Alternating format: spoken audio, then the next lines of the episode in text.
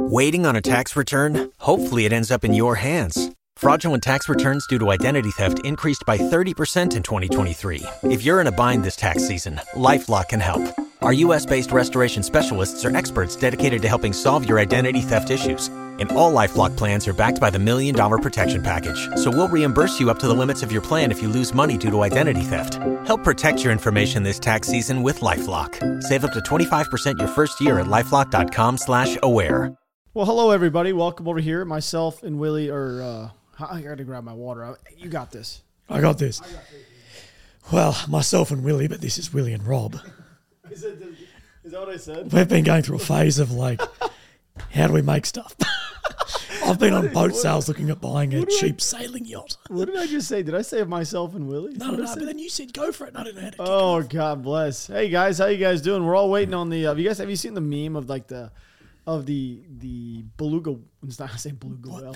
the the Okay. little the little fish that's watching the guy crack. The Oh yeah, he's just it's like- coming at it. He's like, "Fuck He keeps gonna get, get out of here. Guy- uh, but it's like us waiting on the Ukrainian or the Ukrainians prepping for the counteroffensive. Like the fish. we know it's coming. we know. We think it's coming. Shaping oh, operations happening. said we think so it's, it's- the thing is, it actually has started. Like, and it's actually been started for a while. I know. But sure. I What people are waiting for is this big, like, like an actual thing, the big thing. like something. you know, yeah, but the shaping operations have been happening for a while, and a lot of other like bits and pieces have been going on. So it's coming. It's just, it's just slow currently. I think I think slows it and understanding. This is the most I've ever gone off screen ever. Just That's all right. I uh I guess my iPod was We've got everything going. My iPod was dead. I said my iPod. I mean, do you know what an iPod is by the way? Yeah, was like, yeah, Have you ever seen one? yeah. I'm not that young. Okay, I just want to make sure. I was going through um I don't know, going through Twitter and I think I don't, I don't really get on uh, Telegram or anything like that anymore because did you just go down way too deep of holes on Telegram. Just, the holes are just too deep there. I, I'm I'm well on Telegram. Really? Yeah, no, I'm, I'm. I'm off on there because the thing is just yeah, the, the holes get too deep. But um, My I- Telegram chat is literally just like anti Willy. Like, like it doesn't have many people. It's got like maybe a thousand people in it, but it's just like most of it's just me copping shit off them, and it's not even like someone's not even mean. It's just like taking the piss, and I'm like, God damn, I've made a whole community to hate me. Oh, anyway, I was gonna say I was scrolling through Twitter today. Is uh, this Memorial Day weekend here in America? We got um, everybody's selling it. I, I so excuse me, celebrating it. They are selling. I mean, this. If you guys want to get a mattress here in America, by the way, if you know this, I know you're not from here. If you want to get a mattress deal, this is the time to get a mattress deal. Memorial Day weekend, they're always like twenty percent off. No idea why. Yeah, I don't want mattresses. Aren't mattress companies like the biggest money launderers? Isn't that like the biggest thing for money laundering? I, I don't. Is no, like those big mattress. I thought. I thought like car washes are huge for it. Car washes. Car washes are massive, apparently. Super, like, super low overheads. Coins in the thing. Apparently, it's a Well, big here thing. in America, we don't have car washes with coins very often anymore. Yeah. you mainly the ones that are remaining are just money laundering. very just very just automated. I was I was where I was going with this is it's Memorial Day weekend here, and I was I was, what, I was I was going through Twitter and then which you can pull it up, but we have a, a ton of stuff going over in Afghanistan again, which is not super shocking. But there's a video of a Taliban member in a an American Humvee, which is always fantastic, using a 240 Bravo to then take over an Iranian checkpoint. It's just like the the amount of the the irony that's happening in this one clip is Americans Americans taxpayers our dollars are hard at work fighting the Iranians through an enemy we fought for uh, the longest time ever. And now they're going and killing the Iranians using our weapons. It's the most just uh, God, some, it makes me want to run through a wall at times just thinking about how stupid American politics are. And then I, I was going through the list today though and how many men have died and then I found some of my, my buddies who were killed over there when I was there. And the list in 2012 was pretty wild. I didn't realize how like crazy it was between like 10 11 and 12 in Afghanistan. Was pretty wild. I think that's when we lost our most as well. 10, 11, that 12, real like wow. 08 to 14 period, that was like the heaviest fighting. it really it like ramped up. It Yeah. was like 10 11 12 it like went I think the surge must have been like no I don't remember of course. I think it was like 9 was the surge. It didn't really matter but apparently now the Taliban decided they're going to start to take over they I don't know how true this is we all know this is not going to happen but I, I guess the Iranians are actually spending up some of their their air force just in case the Taliban somehow bust through to go take over. I don't even. I know. don't see. I don't see how this is a bad thing I'm not for I'm America, at least. Like mad about it's it. like America don't like the Taliban. They don't like the Iranian Just go kill each dictatorship other. Just and go do military. Yeah. Off you go. Yeah, I guess. Like I guess that's it. Like, Hey, uh, Taliban, you want some more weapons? Here, we'll give you some more. Let's go. Iran, this is the funny thing though, is Iran used to be a very close ally of America. Had F hmm. fourteen Tomcats, had like all this shit, and then just went full, full ninety Crazy. degree, one eighty Full wild. dictatorship. And man, the people in Iran, I feel so sorry for like the regular people, especially the women. Like, you see what's going on over there? And that, like, I don't know, twelve months ago, we saw that young lady. I can't remember her name. Yeah. Killed by the moral. Well, they don't call themselves this, but it is the morality police. Mm-hmm. If your wife Cami leaves the home without a, a burqa hijab on, she will be pulled up by the police and well, see, zero here- to hundred of what that looks. Here, here in and Western America, we don't care about that stuff. Like no one cares about that at all. That's the truth. But I, I knew but I knew Western when you Amer- went to Syria. But I know in America there would be people being like, we need to improve these human rights of this. It's not going to happen. like, no one happens. Well, It no one happen. cares No about one that, cares. though. Just like when, when you went to, I remember sitting in this room, Charles was sitting right there, and I was like, oh, look, Willie's in Syria.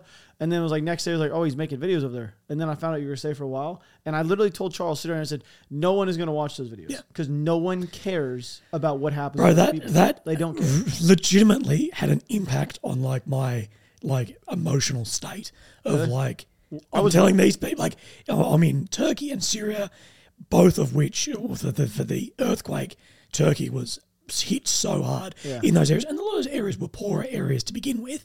And then I was in Syria, people have been at war for years and years and years, and no one gives a shit. No one cares And I was like, at all.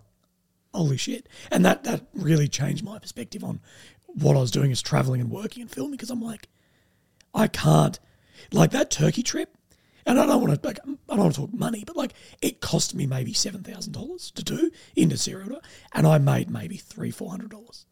I mean, like not profit, like total. Yeah, So I was still in debt of well over six. And I'm like, of course, if you Ted said to that experience, I'll do it again, but I can't keep doing that stuff. Like at the end of the day, I need to buy a ticket. It doesn't work. And I was just like, how don't people care about this? And, and no one does. No one But- does. It was in the, it was in the media for about twelve hours, and went straight back to Ukraine and whatever was was going on at that time. I was like, that, that's pretty much what people want to talk about. They don't care anything to do with it. Same thing with this. That's why the Taliban stuff is not really going to take any. No one really cares. It's almost like we we've we've written it off for our generation because everybody's like, you know, we've already done. We try to help them, and we're going to move on. And they lump Syria, Iraq, Afghanistan, which is somewhat ironic if the average the average American has no idea that the people in Iraq legitimately have never been to Afghanistan. They're they're they're they've never they don't even like people in Afghanistan don't even talk to the other person on the other side of the hill for God's sake. Let alone they don't travel to Iraq. For, they don't do that. I mean, it's just not. it's just no, no. it's just not going to happen. So, but they really pretty much have written off this whole area. And all I bring this up is because uh, Israel, of course, is going to have a lot of issues. If is, is closer and closer and closer that Iran actually gets with um, enriching the uranium, which I think I think they're getting. I think they're getting. I, I me I don't know. I didn't graduate anything, but from what I can find out, they say they're getting closer to enriching to where they can actually make a weapon grade type. Like they can do something with it. And that's when you go down the path of if that gets the case, you already know who's going to strike them first, and then then you go down the path of God. If they do it, then we're involved instantly. Oh yeah. That's that's what I'm talking about. I'm talking. Oh, so by the way, I didn't say who I was talking about, which I'm sure everybody home. We're talking about Israel. Israel would one million percent smack dab them, just just right in the kisser. Well, they have Israel do a number of drone attacks on facilities at what they believe are like uh, enriching uranium Yeah. scientific facilities. That's a big thing. And thing is, I see with this Iran thing is Iran has an alliance with Russia, and if anything of this war has actually pulled those two closer, Closer, together because uh, Russia needs their um, Shahed g- drones, that technology, some of that. But on the flip side too, we know Russia, Soviet Soviet Union, then to Russia, has been one of the most successful countries on enriching uranium and you know, nuclear power, nuclear weapons, whatever. In, incredible backlog of science into that, and I don't know. I'm just you know speculating here, but the closer those get, they could be secrets Easy. shared, whatever you know. So I, I, a lot of people think, even myself, there's to a certain extent, I think a lot of the um, Russian nukes probably aren't as effective as they were back in the 70s, just because of I don't know. I, I just don't see them keeping things up kept very well over time. I don't know. Maybe I don't know. Maybe, See, maybe- I disagree because I think if that is their draw card, like have, if that is your only draw card, but like think think about this, like Russia's rocket tech is very advanced. Very like you know what since the shuttle program, from between the shuttle program and space Tesla bloody thing, whatever it's SpaceX, Mm-hmm. between that, every US bloody astronaut who went to space was aboard a Soyuz or whatever they call it, like aboard a Russian rocket. So like we know they've got good rocket tech, and even the Pentagon, like we we can't hit these ICBMs. So from what I've read, from my knowledge, is they have a fifty percent chance on hitting each one, which is not high, like not high at all, especially when you're talking about potentially thousands. I, I agree with you that I think some of these facilities, whatever, probably aren't as well kept as you know. They're not going to be well. Is it Nevada or Nebraska or some shit that have the American ones? Wherever it is, They're- yeah, they're not going to be at that standard. But uh, will it fire out of a tube and hit? Yeah, like I saw. I, I bring this up because we're gonna we're gonna talk about our crazy guy here in a little bit because he's he's back on a mega rant. is this the guy has like his own Slovak, TV show? Slova- yeah, he is on a mega. I like don't a late night well, not host of a- propaganda. Yeah, It's not like a mega rant. But I got. I, I didn't. I haven't watched the entire thing. I just. I just went through a little bit. The kind of skimmed through it. We're gonna watch it together live. But the the things he he he is like he's on one on this one. But this time I think he's getting called out a little bit by his people. So this is not gonna happen. But I only bring this up because I wanted Charles to overlay. There was a, a video I watched uh, from the late '70s, like '77 or some stuff, of uh, a Russian nuke test that was actually filmed, and it is pretty scary. I ain't gonna lie. Oh, it's, it's, it's wild, man. So Russia have the largest nuclear Oh, it's weapons. Like if you look at the megatonnage, Dude, it turned everything like to like the most bright day I've ever seen Yeah, ever. But flown. they only they only blew that up at now I'm going to get the figures wrong here, but I think a third or a quarter of its actual tonnage. Now my mind is absolutely slipping me on what the name of that bomb actually is, but I believe the ones they actually have are 200 megatons, but they only blew it up at like 80 or 100 or something around that because they believe it could potentially crack the earth, and it's like. What? like, like, don't fuck around with that. But Oh, like, when we talk about um, Wunderwaffen or whatever the Germans called it, Yeah. being the wonder weapon, there is no such thing as a wonder weapon other than nuclear weapons. And nuclear weapons is is a wonder, and nuclear power is a wonder thing too. Like the, the people, like people that are against it, I just don't understand. But like the USS bloody whatever the big aircraft carries, a nuclear one, has a football sized bit of uranium in it. That's the fuel, and it'll run for fifty years non-stop. You're like, that's a wonder weapon. Like that's like magic. Like what? like your bloody F four fifty uses this much fuel to start. Yeah. Like and it's not running. It's not running a ship of seven thousand personnel. Bloody planes take and it runs everything. It boils your kettle to launching an F thirty five off the platform. Like it's wild. That shit. Nuclear stuff is wild, and those weapons exist. I don't the think big we have one, a lot of people boiling kettles, by the way. bloody I don't think Americans. We, I don't think we boil a lot of kettles. It's not something we do. We don't boil kettles. No, no, you put a cup in the microwave with water in it. Well, it's a lot quicker than boiling a damn kettle, is it not? It's not as no. It doesn't give the same. No, I'm just throwing it out there. then the cup's the water hot. still gets really every hot, time right? I, every time I boil a cup of tea here, I'm like, well, what am I doing? Why is this in the microwave? That's the way it's done. Ah, oh, Yanks. Nah. You gotta go to the Brits, mate. You gotta make a perfect cup of tea. Put hot water the, in the thing, the thing with the Brits, they don't, they don't understand is the reason why America is America is because of tea, all because of their damn taxes and tea. That was it. They we Taxes and We've been taxes and tea. That's pretty much it. You know, we're, we're lumping Texas into America here. wider America. I don't know about wider, wider some of it. But the nuclear weapons thing, like that is a realistic, it is a realistic threat. And we know these weapons exist. We know these weapons can work. And you've got to remember too that a nuclear strike, a, a strike is a suicide mission. And this has to be put into the mindset as well that if a nuclear strike happens, Putin's dead, Biden's probably dead. Well, depending if they can get into shelters. But either way, they realise that they are signing up the country to a suicide mission. And those who are like, but America's not. It doesn't matter how many nukes America has. It doesn't matter the defensive systems are in place. Some will get through. And once one's through, they're all they're all going. This is the mutually assured destruction. That is the treaty in place says that that can happen. And you know this is down to the guys in the silos too launching these bombs. Now, would you pick the most nationalistic guys to be in those silos? Absolutely, because you don't want them being like, I'm not firing that bomb. I'm not turning the key. But at the end of the day, it doesn't. Even if one didn't make it, shit's going bad, like incredibly, incredibly fast. It's it's a terrible thing. But it's like those people I talked about. I think I talked about last episode. Those like TikTokers who are like, "We're going to ban nuclear weapons." I'm like, "Good luck." Like it took us like ten years to ban plastic straws that get stuck in turtles' noses. Like you're going to go to Yeah. China, Russia, France, UK, US, and be like, you know that you know that thing that is your wonder weapon. Let's get rid of that. That's the thing is, I I say sorry to cut you off, but I say that if if Russia had no nuclear arsenal, I completely believe that on this uh, Russia-Ukrainian conflict, that more would have been given to Ukraine and more, as including boots on the ground. That the escalation is that that when we talk about Russia escalating, we're not meaning sitting in small jets because they can do that. What it is is that next step.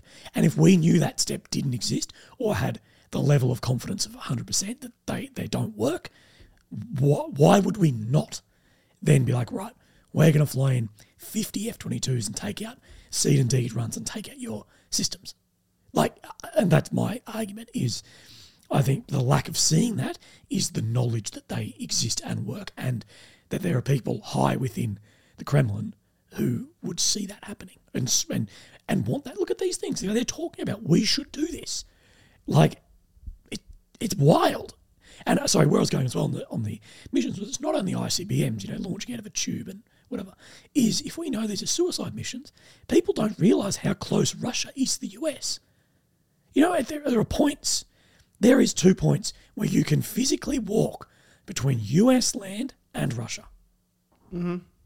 Up, you know, there's there's two islands. I want to say they're called angles or some shit. I'm, I'm probably making up the name, but it freezes over between them, and physically you could walk there. And what I'm saying is more, if a nuclear strike doesn't have to be its ICBM, if you're one of the pilots in a modern war, dropping a nuclear warhead, you're not coming back. You know, a Russian plane could be well within their airspace and launch a very quick strike nuke. Like, I'm not saying this to scare anyone. I don't make whatever. I still think nuclear war, uh, nuclear war is a, a very low chance for the reason I've given of everything ends, including Putin and his family and everything as well. But is the capability there? Absolutely, it is, and it needs to be for them.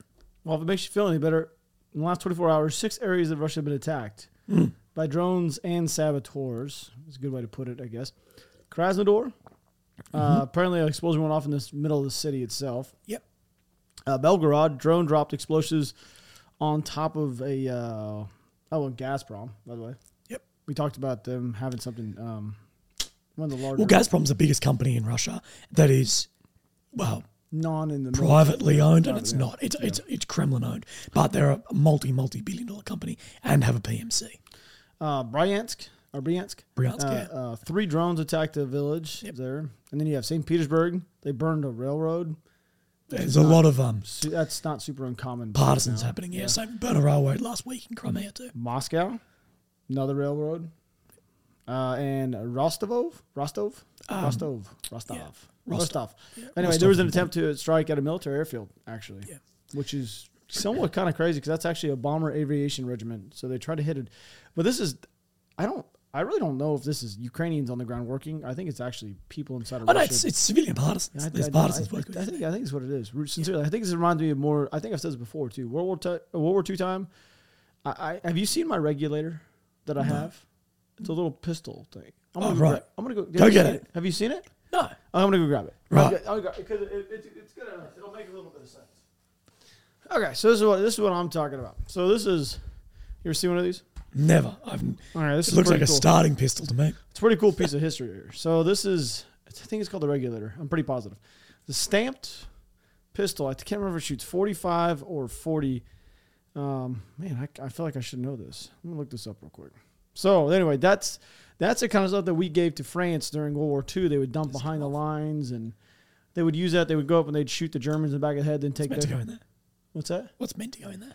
I don't really know. I'm about to look it up. I don't remember. You're right. Nice. No, it's called the Liberator. The Liberator. The Liberator is what it's called, not the Regulator. Um. Anyway, yeah, it was it was it was transfer. It was a 45. Um. All right, so this is what it was. It was a single shot. This is. I, it took me a second to actually remember this. So it pulls back, like literally like this. You put the round inside of there, legitimately, and you put it like this, and shoot That's the cool. son of a gun. It was it was meant to shoot one bullet at a time, and inside of here they had five rounds. Yeah. they just held it inside of there. You had to literally had to put each one inside. Yeah. There. You But- wouldn't want to miss. No, you wouldn't want that one. Fuck. But no, I, I don't know. I brought this up. It's a cool piece of history. That's cool. It's uh, it's clearly welded on top, so you. Yeah. It's from it's literally from World War II. They stamped these things. It cost like two bucks to make back in the day. Um, I bought this at a, in a glass showroom, and I just I like World War II history. Um, but when I bought that, I didn't know much about it. Someone looked at it. it was, they used this thing back then to. We would plant them behind lines or like the same type of thing, like saboteurs, you guess you say, or the resistant fighters. They would go up and then they would kill the Germans, take their guns. They'd kill them with one of these Yeah. and then take their guns and then use them against them. Kind of, I don't know. Thing is, World War II, French military versus like French resistance, awesome. French resistance was like awesome. Yeah. Vive la resistance. fucking The awesome. resistance was actually something. Beating someone to death with a fucking bit of bread or oh something. My God, they were brutal, dude. The whole resistance back. I mean, it's about as brutal as seeing that thing. Look at that. Isn't that glorious? What do you mean? Love you, buddy. Speaking of that, my missus is running a marathon today. Damn, she doesn't love her body. though. Adelaide Barossa Valley Marathon. Meanwhile, look at me. Marathon of carb loading, baby. But yeah, like that, they, there's going to be more and more strikes behind the line because we're in a, a element of shaping this. And part of the shaping is not only military shaping, it's as far as shaping morale, shaping the ways people see this, and you know that the everyday Russian doesn't feel really a lot of the effect of this war, and that is something that is incorrectly being reported in a lot of things. Is you might not be able to get a bottle of Coke, but you can still get cola. You can't get McDonald's, but you can get the equivalent, whatever. So your actual day to day, a lot of people use it's like hasn't actually really affected it, but once they start seeing that, hey, there's attacks within our territory, trains are getting, you know, blown up, things like this, it could change that whole mindset of, hey, this isn't going so well because we know the media is controlled. We don't know exactly what the average Russian sees online either. Maybe it's being reported this is going fantastically and that it's a special military operation that. Oh no, the, the SMO was never to take the country. We've only taken this little sliver, so it's going well. That was our initial uh, idea of what we're going to do anyway. So i things like this is far more shaping than just hitting military targets. There's the whole idea of informational warfare behind the line too, and the Russian Or Soviet railways, I should say, because all built during the Soviet Union, are really interesting how that all works too. That imagine here in America, you've got like from Dallas to Austin. Uh, my geography of you guys is shit, but whatever. Is a direct train, and there's a direct train from here to somewhere else as well. In the Soviet Union, pretty much like everything goes then to a central location and back out again. So it will go to Moscow and then to somewhere. So even if you've got two points like this, the train doesn't do that. It goes to Moscow and back out. Basically, the idea of that is then to get the railways are much easier to defend them if they have to go to the capital, which will be the most heavily defended area. That's just a little bit of history of the, the, the way the railways were built differently to how we build them here. It's a very inefficient way, but in a wartime, much easier than to do the repairs and defence on those as well. But I thought that was just interesting. Wow. Do they use trains a lot in Russia? huge. Yeah, then, then, like the Soviet railways were built, you know, Soviet Union countries. So, you know, the same in Ukraine as well. And they're a wider gauge rail. This was one of the big problems with getting equipment into Ukraine was Poland's gauge of the railway, like how far apart the tracks are, was, I believe, narrower than the original Soviet gauge, which is in all throughout uh, Ukraine as well. So they couldn't just buzz a train across. So uh, uh, the solution has been come up to that. You can get um, carriages that have like changing gauge bloody wheels or something, as well. You can just lay more gauge track. But Russia focused incredibly heavily on uh, rail massively. They have a whole core. So do you guys. You guys have a reserve corps in America that is like a railway builder. The, the, the whole thing is to repair rail because at the end of the day, rail is so much more efficient than trucking. Like to move an Abrams from east to west on a truck, you'll have one Abrams on a truck. To move by rail, you could have a, a four mile long train just full of tanks. So it's far more, far more um, efficient. It's faster, you know, whatever. There's so many benefits to rail. Now, there are benefits in other ways as well to not having rails. Rails easy to target. You can't move it. You can't change the route. A truck can just go around something. A railway can't do that. But Russia focused, or Soviet Union, I should say, focused incredibly heavily on that. This is the reason too why, if you look at a T series tank, one especially any built within the Soviet Union, are much more narrow than a tank, say, of the West. And that whole point is to go onto a railway bed. Um, it's no specific bed. It was made specifically for a typical railway carriage. And as well, the T series tanks sitting on the rail can um, dismount themselves. They don't need to be driven up. They can do a 90 degree turn, like skid steer a turn, and drive directly off the track, off the rail as well. That, there's a, like they focus so massively heavy on rail, and they focused on different things that we focused apart from. So we would focus on aircraft, and then they would focus on air defence, and that, that's just how things are have have gone. So the rail was massive for them, huge. It still is. You know those countries that rail is still massive. Same with Ukraine. That rail is like you would not think about catching a train from here to go to wherever, where that's very much used and it's huge.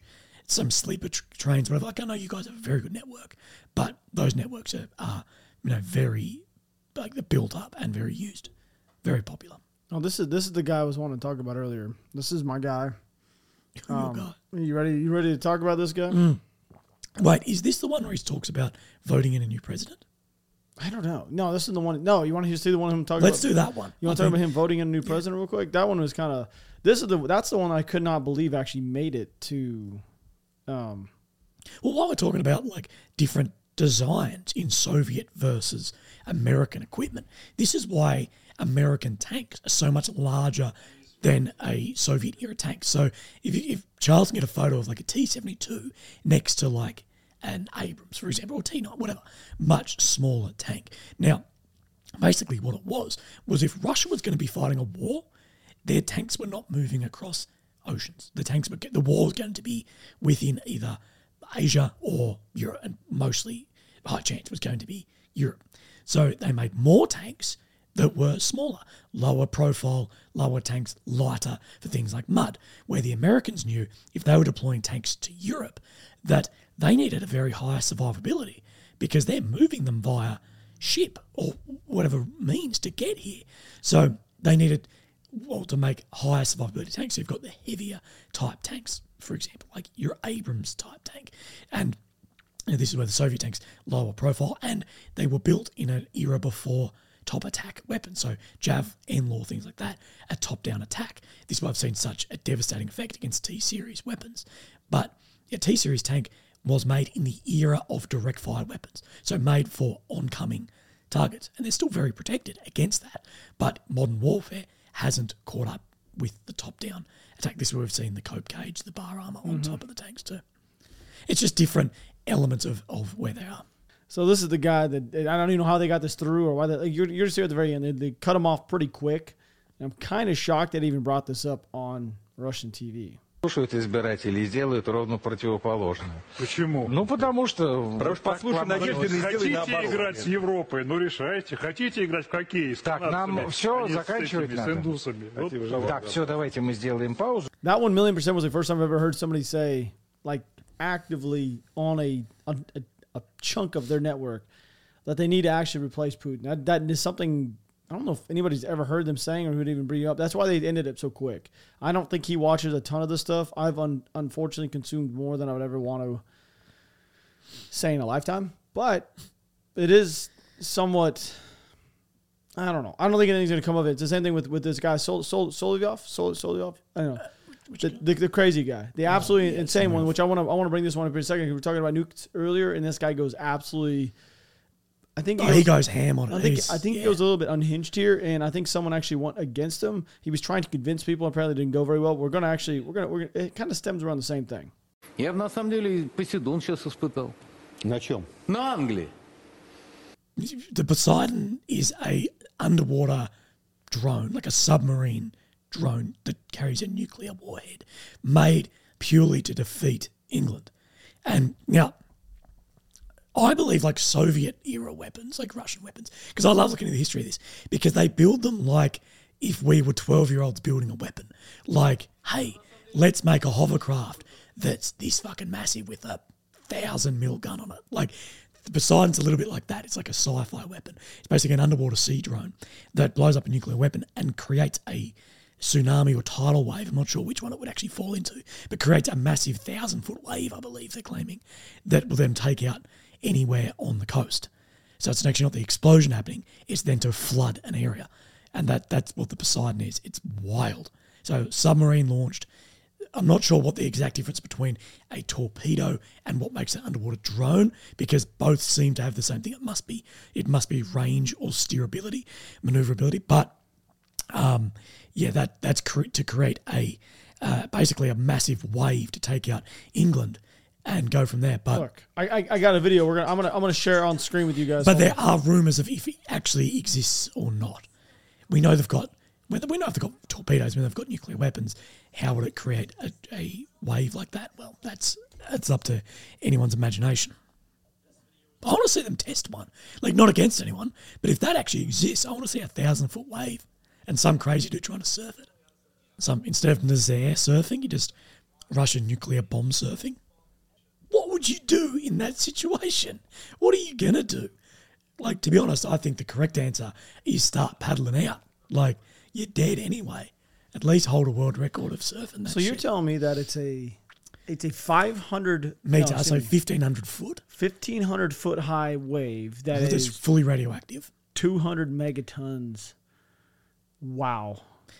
There is there is a lot of people like if this actually exists or not.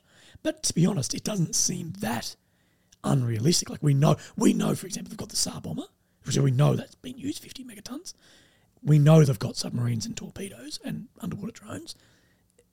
Connecting those two, like I'm not saying it's this simple, but like theoretically they could do it. Does it actually exist? We don't know. There's been things. This is a photo of you know the bomb and whatever, but we it hasn't been used. But that's that's what I'm getting at. Like those those era weapons, it's just like coming up with shit. Like it's like they've got kids and like, how would you take out this city?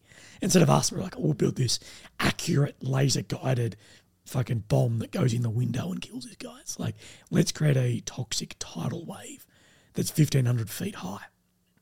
I want to keep on going now with this. That's wild. Sorry, I just had to jump in. Что если будет У американцев критическая есть ситуация, сомнения. а мы используем. У американцев есть Они не только просто сомнения. считают. Американцы уверены, что мы не используем. Именно поэтому небезызвестный подонок Линкин убедил Байдена, что надо дать добро на поставку F-16. Потому что сказал, что Россия не будет ничего Точно, делать. абсолютно точно так. Поэтому, да. значит, у них есть сомнения, что мы будем... People who say, like, I'm pro Russian, that's pro Russian. Quote, we need to smash them with nukes. That's pro Russian.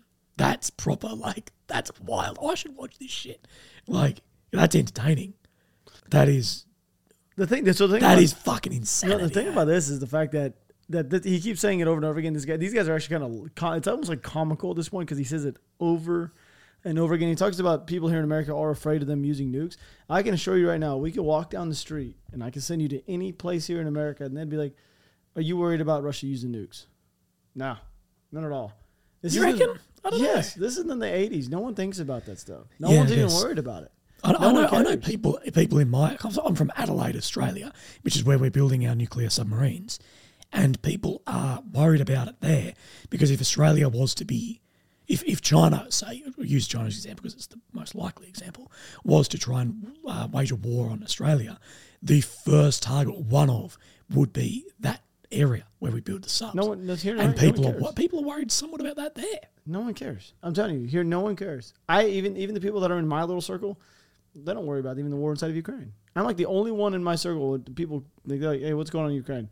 Nothing. Okay, yeah, that's what we thought. They're just going about their daily life. No I just worry about incompetent people. I look at I look at the people in charge of these nuclear weapons, and I'm talking in charge of the. I don't care whether it's Western, Eastern country, whatever. Look at every leader of the country of a nuclear weapon. I don't trust the competence of any of them. Like, you're talking Macron, Biden, Putin, G, and whoever the Prime Minister of the UK is, fuck knows, uh, a Sunak, whatever his name is, San, I think so. I don't trust any of their competence to actually have the fucking ability to do this. Like, would you trust Biden in a firefight next year? Unfortunately, this is going to piss a lot of people off that watch. I wouldn't trust Biden holding my child. I wouldn't trust Biden changing a diaper on a baby. I wouldn't trust Biden like. w- I mean, would you would you drop his your kids off at like if he if Biden was having like a daycare, if he had a Biden daycare, would you trust his ability to actually watch over the kids for a six hour Mate. I, I recently was at my grandfather's 80th birthday, and I love my grandfather. He's the most wonderful man ever. But I'm like, you, he's been retired for my pretty much my whole life. And he would have retired at 60. And I'm like, yeah, you're not cognitively there to No. work. And I'm like, hang on, why is, uh, how old is Biden? He's seven, late 70s? And I'm like, oh, it's a bit but as far as anything, no, I wouldn't trust any politician. I believe politicians and YouTubers, and I'll include myself in this, are like ultimate narcissists. And I don't trust any of them. like, it's like, it's fucking wild, man. Like, the whole thing of going to politics, the reason I don't trust politicians is because I couldn't think about doing anything worse than that. And I think if you want to do that, you're fucking crazy. You want to go into a job that has massive responsibility, that isn't high paying, and you're the most like critiqued person on earth. Like, that's the reason our leaders fucking suck, is because if you were the CEO of a small company, like I'm meaning, you know, a small, a couple of franchises, whatever, you're earning millions a year. No one even knows who the fuck you are. Biden earns fuck all, except for the insider trading that politicians do, but forget that. Why do you think, why would a competent person go into politics and not private business? Humans are ultimately selfish. Every human is to a degree. It's, it's primitive. We have to be selfish to survive. We live like that for 200,000 years. It doesn't go away in since we've had this in our fucking hand. It's got worse. So that's why I don't trust them. Is I'm like, I don't trust any of them. like, I like, oh, I think we should just randomly elect a, pre- a president every year. It's just random. It's just some random dude. It's like you're in charge for the year. These are your left and right of arc. You can't use the nukes. You can't do this. But you and your group of mates get to decide the country's bearing only for the next 12 months. And then we pick someone else. Each state rolls through. So we're going to have like giga left California for a year and then like giga right Florida for a year. And just let that pendulum swing, baby. like just let it swing. I'm glad you don't. I'm glad you don't live here. Let's finish this one up right here. Будут их И поставлять. я еще раз на говорю, какой ты ядерный предлагаешь при- ответ? ядерный при- Ответ какой ты предлагаешь? Да мы сейчас отвечаем У нас нормально. нет пока достойного ответа по одной простой причине. Если ты посмотришь, там 4000 F-16 было выпущено. they are on two different spectrums here. You have one guy who actually The other guy seems like somewhat He's like- reasonable. he's like reasonable. He's like, they've no. got a higher class up. hold on a sec. They actually have what you think they don't have. Yes. Like they have these things. Like, are you that? You can't be this. Na- like that. That's why I love watching this guy. He's so naive and stuck in his own little world that he thinks like, like you don't you don't watch a lot of this, No, I don't. dude. I watch But this. I'm so, like this guy right here is, is in his own little bubble. How do I watch it? What's it on? I, I'll send you the links to this. Yeah, just- Right, so so this this guy is stuck in his own little bubble, like in like his own insane little bubble. And you have the he brings on other show hosts or other hosts at, at times, and that guy that comes on is always like kind of like you know hold on you, you're actually not realizing what's going on in the situation. They're not doing anything out of the norm. They supplied some tanks, which are conventional, which mm. he just said, and some some some jets. Yeah. Okay, now the Jets, I could understand why that would make them a little bit more worried, but we're talking like months and months and months down the road, which I don't even. That's if that's even a thing. And he's bringing up four thousand. I'm not going to get four thousand of them. For one, they're going to do maybe what was it? I think I saw 180 Notice- people. Or, it wasn't very many. No, so we can actually talk about that because I've got some notes here. So from yesterday, from the official defence of Ukraine, the quote was four. Squ- uh, so they're requesting four squadrons of F-16s, being 48 aircraft, are exactly what we need to liberate our country from the aggressor. So each squadron going to have 12. Yes. Um, and you know that is really not that many. Will it make a huge difference? The the F sixteen, the the Western jets are a more of a political future thing for Ukraine rather than turning the tide of the war. And and there's a, a lot of the experts have talked about this that the F-16s will not be turning the way this war will go, however it's going to go. But what it does do is set a new precedents for setting in more modern equipment and then training and more of that NATO. Because all we've seen is NATO um, style weapons or NATO weapons on the ground. We haven't really seen, we haven't seen any in the air or in the ocean.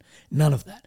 And what I'm meaning is a um, like multi-launch HIMARS systems, that is still an army, that's an artillery system, it's still a ground force system. We haven't really seen anything like this. So I think it's more a political win than actually a war winning thing. So one of my contacts who is within, he's remain anonymous, but he's within Ukraine working specifically on things like this, has said that the amount needed is 144 um, to actually support the offensives. And he's pushed back on that 48 thing because he said 48 might be enough at any one point. But as you know, and you've worked with multiple airframes, Chooks, Blackhawks, whatever, that all the time something's grounded. All the time something's broken. You know, and, and, and as well, he said, and you know, people don't want to talk about this, you need to take into account these planes are going to get shot down too. And F 16, if you deploy F 16s to Ukraine, now I'm not saying how many, but there will be ones that are shot down as well. And he said that the 48 is not enough to take into account the grounded, maintenance, planes lost, and overall mission capability. The 48 is enough at any one point, but not overall. And he's even pointed that if more wasn't, that we would be liable for some of the actions of actually being like, you know, we've given you some, but not enough to effectively support. That's so what America's been doing this entire time, though. He was, Yeah. he was, he was just enough to kind of like move the needle a little bit. You know, just let's just move the needle it's a little bit, not enough to But where if you say like, this, if you say this, you'd be plugged like I am as as pro-Russian. If I suggest that the West is giving Ukraine equipment to extend and win the war incrementally, but not the amount they could give and you know take oh, then you're labelled as pro-Russian. But it is it's so obviously clear we're giving, you know, I don't even know what it is, twenty um, Abrams tanks. I- I know for a fact, just down the road, he'd have a thousand sitting in storage. Like you know, it, it's it's one of those things that if if you even push back any on it, and you got to remember at the end of the day, an F sixteen is an old platform. Now they're coming, they're confirmed from America, but they should be coming from Denmark and the Netherlands as well. Um, but we're not hundred percent sure yet on what they will give. But of course, they have older variants of the F sixteen, and like it or not, Russia has a lot of Gen 4 aircraft. They will suggest they've got Gen 5 with this Su 57. Now, I would push back than a lot of people would. As far as Gen 5, you're talking F 35 and F 22. Is the Su 57 at that level? Probably not, being the engine shape and some other beats about the plane. But it's probably a Gen 4 plus system. We now we haven't seen it used. They claim they've used it, but we haven't seen it. But Russia still has, as um, is a Joint Chief of Milley has said, there is no magic in war. F-16s are, and neither is anything else. The Russians have a thousand fourth generation fighters. If you're going to contest Russia in the air, you're going to need a substantial amount of fourth and fifth generation fighters. So if you look at the cost curve and do the analysis, analysis, sorry, the smartest thing to do to have done is exactly what we did do, which is provide a significant amount of integrated air defences to cover the battle space and deny Russians the airspace. So basically saying it is easier to give into Ukraine things like the Patriot system and other air defense systems. It's easier to do that and deny the enemy, de- deny Russia the airspace than to actually then gain the superiority of then taking those planes out. That's basically what saying, and they're talking about the cost as well. And the cost as well is going to be when we talk about political wins.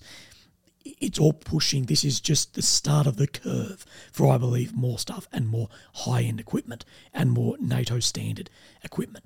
That we've seen nothing that's going to cost what this costs yet. Fighter jets are a whole nother bag. They cost tens of thousands to fly an hour. The planes themselves are incredibly expensive.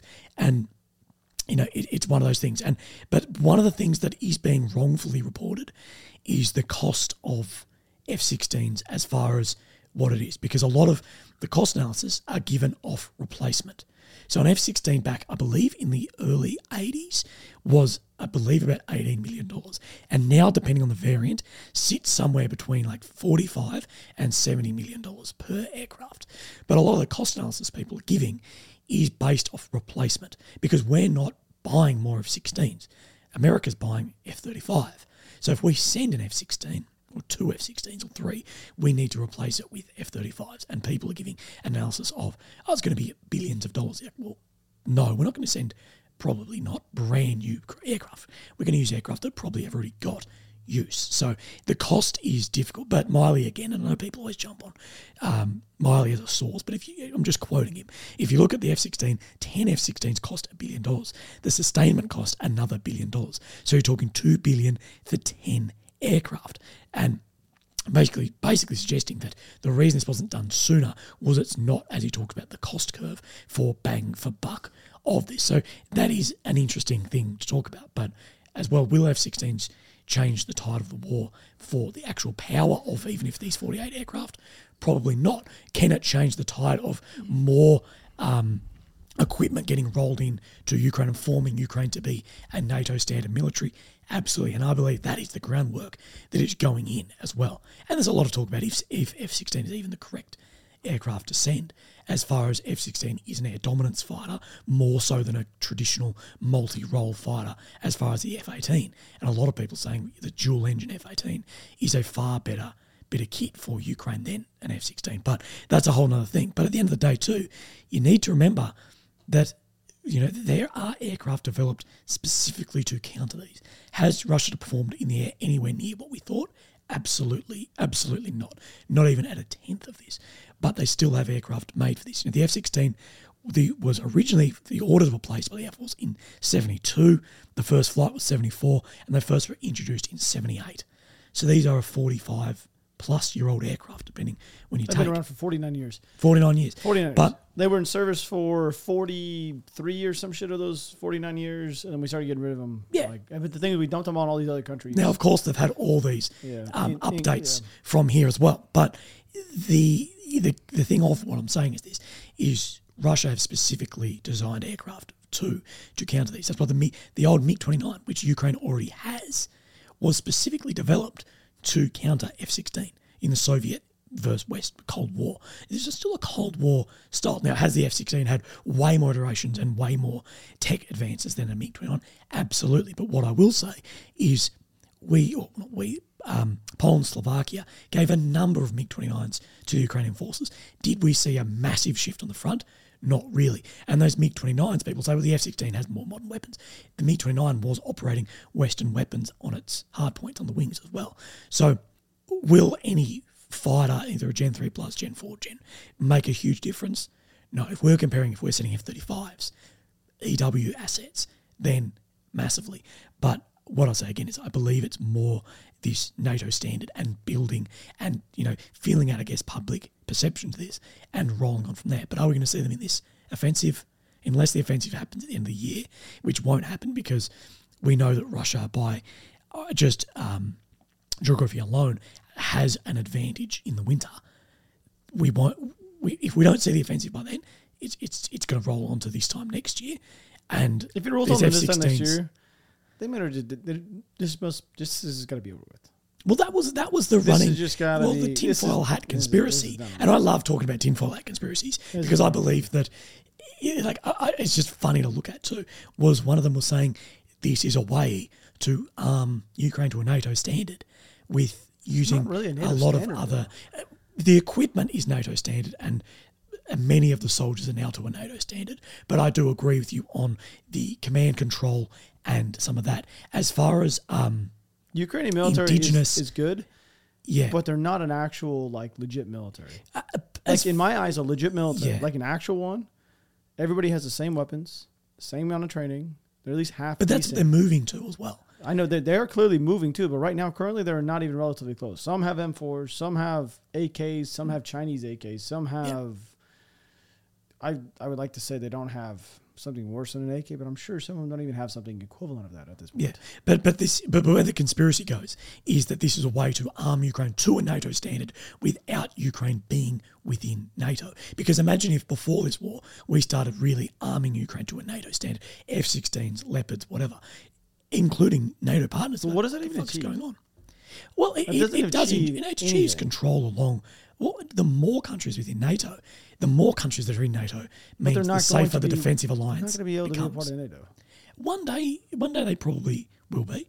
I believe one day Russia will be part of NATO as well. I believe down the, and I'm meaning like 50 years, that we need to either, because is Russia going to go form China or NATO?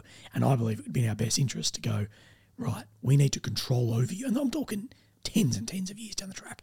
Once, like sort of Germany, we This hated probably- Germany, we hated Japan I, I get it. Yeah, no, you're right. No, that best friends. 50 years down the track, right?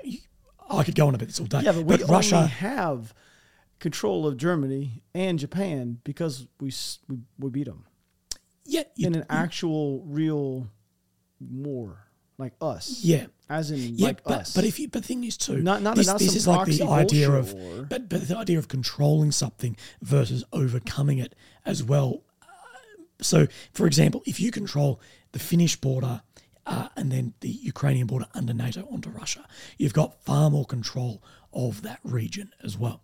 So th- there's yeah it, it's like surrounding something that you can effectively control a city by not having troops in it if you've surrounded something and you control what comes in and out but as well that russia down the track and we can talk about um, climate change and how that's going to affect russia's economy in a positive way and we're talking 50 60 years that the control of those elements is in our favour long term. But short term, the control of that security is absolutely within the within the idea of what Ukraine need, and Ukraine need to become a NATO country. And the more NATO standard weapons they have, is getting closer and closer. Do Ukraine currently meet the requirements to become a NATO EU member? No. The main one being they not only have a border dispute because you can join with, with a border dispute, but they've got an active war inside. And as soon as if we got if we accept into NATO today, Article Five gets initiated and we need to go, that, that's just not it's just not going to happen. As much as people want it to, it's just not going to. I want it So- to just going to be done and over with. There'd be a two week ordeal. They'd be pushed back into Russia and be like, all right, now what are you going to do? You're going to pay back for all that. But the, depending like well, that bloody whatever his name was saying, yeah, yeah, nukes like- and nukes and nukes. But I'm saying if we if we, we didn't go in and we just absolutely, America could like I don't care. I've said this many times. This war would be over in two weeks. well, the way I would do it It'd if I if I were. Biden Max. and I was like, oh, that's better. Now I can see it. If I were Biden and I was like, I want to end this war now, well, at least a little bit more of it is I would raise a PMC, and I'm meaning like a fucking massive PMC offer huge salaries, so quarter million dollars salary, and you'd recruit all these ex operators from wherever and deploy a PMC because a PMC is just like Wagner Group works, that you are outside of the um, sort of state regulations. Foreign fighters can go and fight in Ukraine, but American troops can't go onto the soil. But foreign fighters can. Imagine if you started a PMC that would actually attract these tier one guys to go and do that war. What I would also be looking at is right, how much does an ex an and sorry an ex F sixteen pilot, how much do they earn now flying for American Airlines? A quarter million dollars. Right. Okay, Maverick, we'll give you two million dollars to fly this F sixteen for Ukraine today tomorrow. Th- because that is the way I believe to do it. Because what we're going to do is where they've we've taken Ukrainian fighter pilots into the states to assess how much training that they'll need, and then the European alliance of F, of these F sixteen Western fighters will then train them. What they're saying is four months. Now, is a four month trained Ukrainian fighter pilot going to be at the standard of a guy who flew F 16s for 20 years and was the leader of Top Gun school in fucking Area 51? No, they're just not going to be at that standard. Could we, could we deploy F 16s, give an F 16s to Ukraine now, send them across on boat? We can do it, F 16s fucking sitting around everywhere. Could you persuade pilots to do it? Probably with enough money. That fixes your solution right there they're going to be far more capable, at least in the beginning, than like indigenous trained air, like guys who were trained on that aircraft from the beginning and flown it for 10 years, 20 years, are going to be far more competent on that aircraft than training in four months from a foreign aircraft. And that would work. That is the way I would do it. I'd be looking now at more the private sector of this. I, I don't see why that's not more of an idea. Like, because that could be done tomorrow.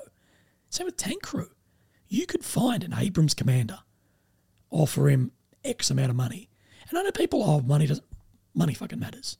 Why do you think people join PMCs? Money. And there's, you know, people go, oh, Wagner doesn't pay well. Yeah, but that's not a Western PMC. Western PMCs pay really fucking well.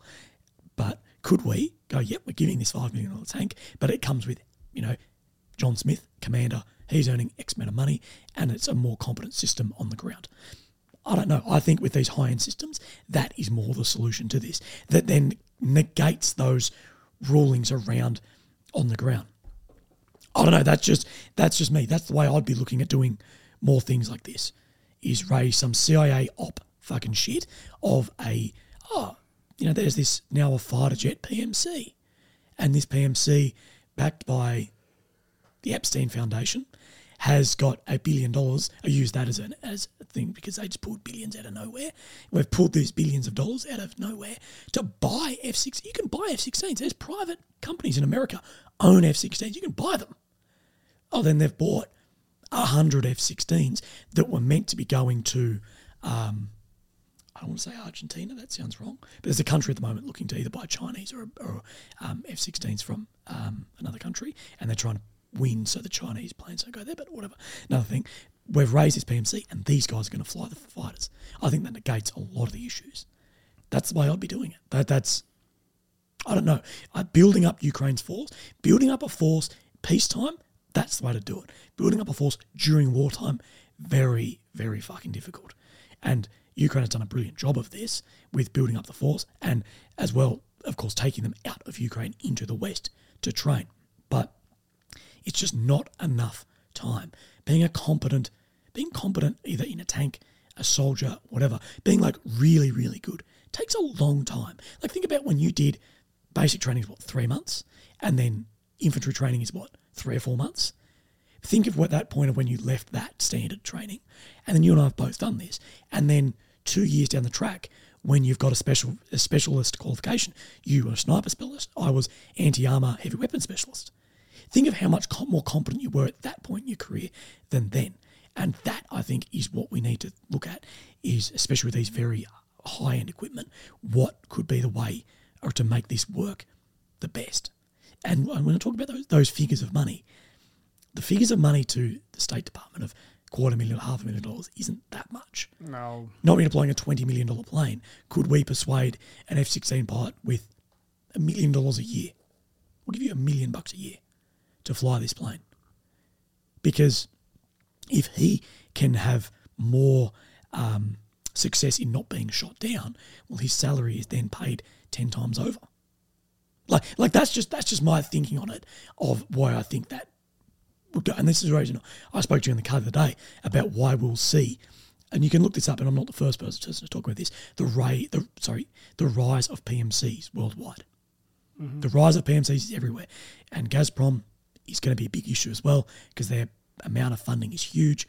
They are not going to be um, to the same constraints of the Russian military has, and the Russian military not only has economic restraint, but they've also got a lot of constraint around um, leaders in areas that are corrupt, corrupt officials.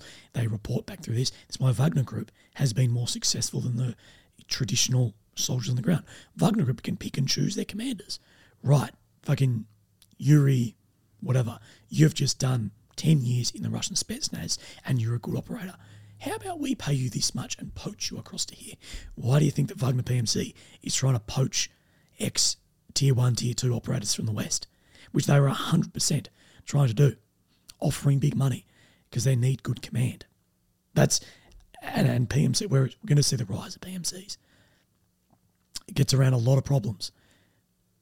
And I've just banged on about that for ages. Hmm. But but do you? I'll ask you this, like, because you know this is a conversational podcast at this point.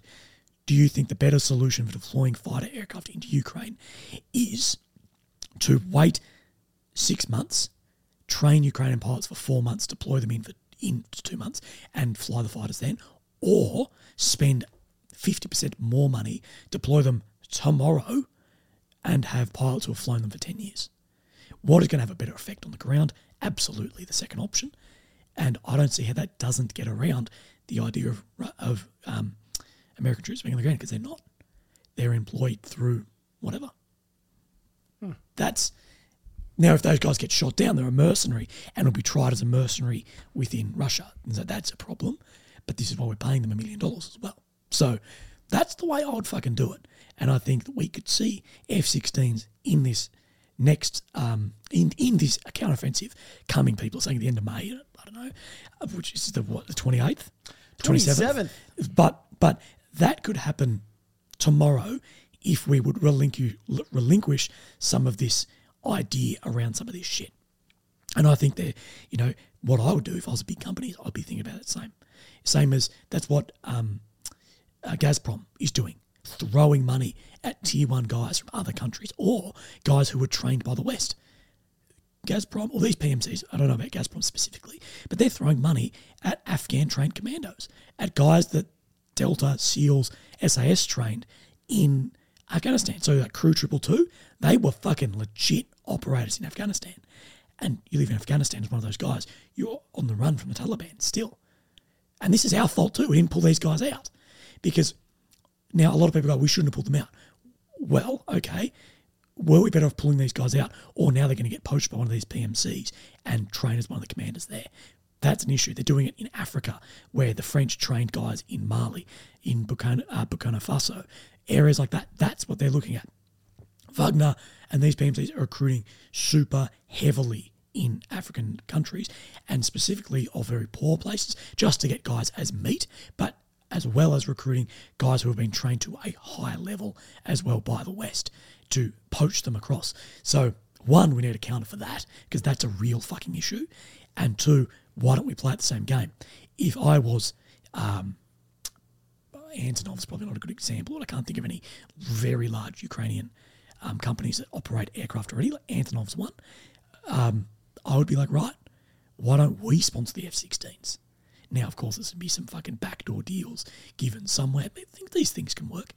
And tomorrow, we have F 16s with highly trained guys in them who have flown them for 10 years against foreign aircraft. We have guys that have flown F 16 against MiG 29. So against Soviet era, sorry, Russian Soviet planes being built in either time, have a number of char- characteristics that perform differently to a Western plane. By the way, the engines are far apart, where the intakes and the engines are, things like this. So they perform less well in a dive, but more well nose up, things like that. At, so there's better at lower speed. There's, I could go on that. That's a major thing. They just have different characteristics. Will ours beat them in a dogfight? In um, some ways, depending on how you're caught in the dogfight, yes. In other ways, no. Different hardware, better visibility. There's this whole range of things. But we know because in Germany, they had MiG 29s. We've flown F 16 specifically against MiG 29 to find its fucking weak spots. We have flown F 16. When I say we, I'm meaning NATO. NATO has flown F 16 against S 400 system in Turkey. There's experience. Now, Turkey got a lot of fucking trouble for this, but there is experience of how does S 400 pick up these aircraft? How does the radar system actually work? What are the characteristics characteristics of this? I believe that's the fucking way to go. But I'm just some dickhead on the internet. But that's the reason I could say too. So many people who are trusted to me are saying you're going to see things in this offensive you, we haven't even seen yet. Maybe there's something like that going on. But I don't know. I don't know. I'm I'm I'm sorry, oh. everyone at home.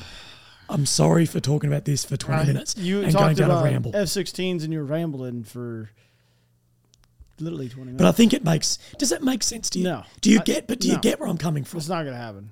I don't even. I'm not even fully sure that there's a there's a uh, a counteroffensive coming at this point. I think I have a better chance of my back fixing itself than a counteroffensive actually happening. my back is absolutely just full. Anyway, Maybe we're going to see something you don't think. Sorry, everyone at home. well, I hope you guys did enjoy the Willie episode. Um, God bless. I hope I hope we see a counteroffensive very soon. I want to see one. You want to see one? Let's get it going, Ukraine. Let's get it going. All right, guys. I'll see you guys tomorrow.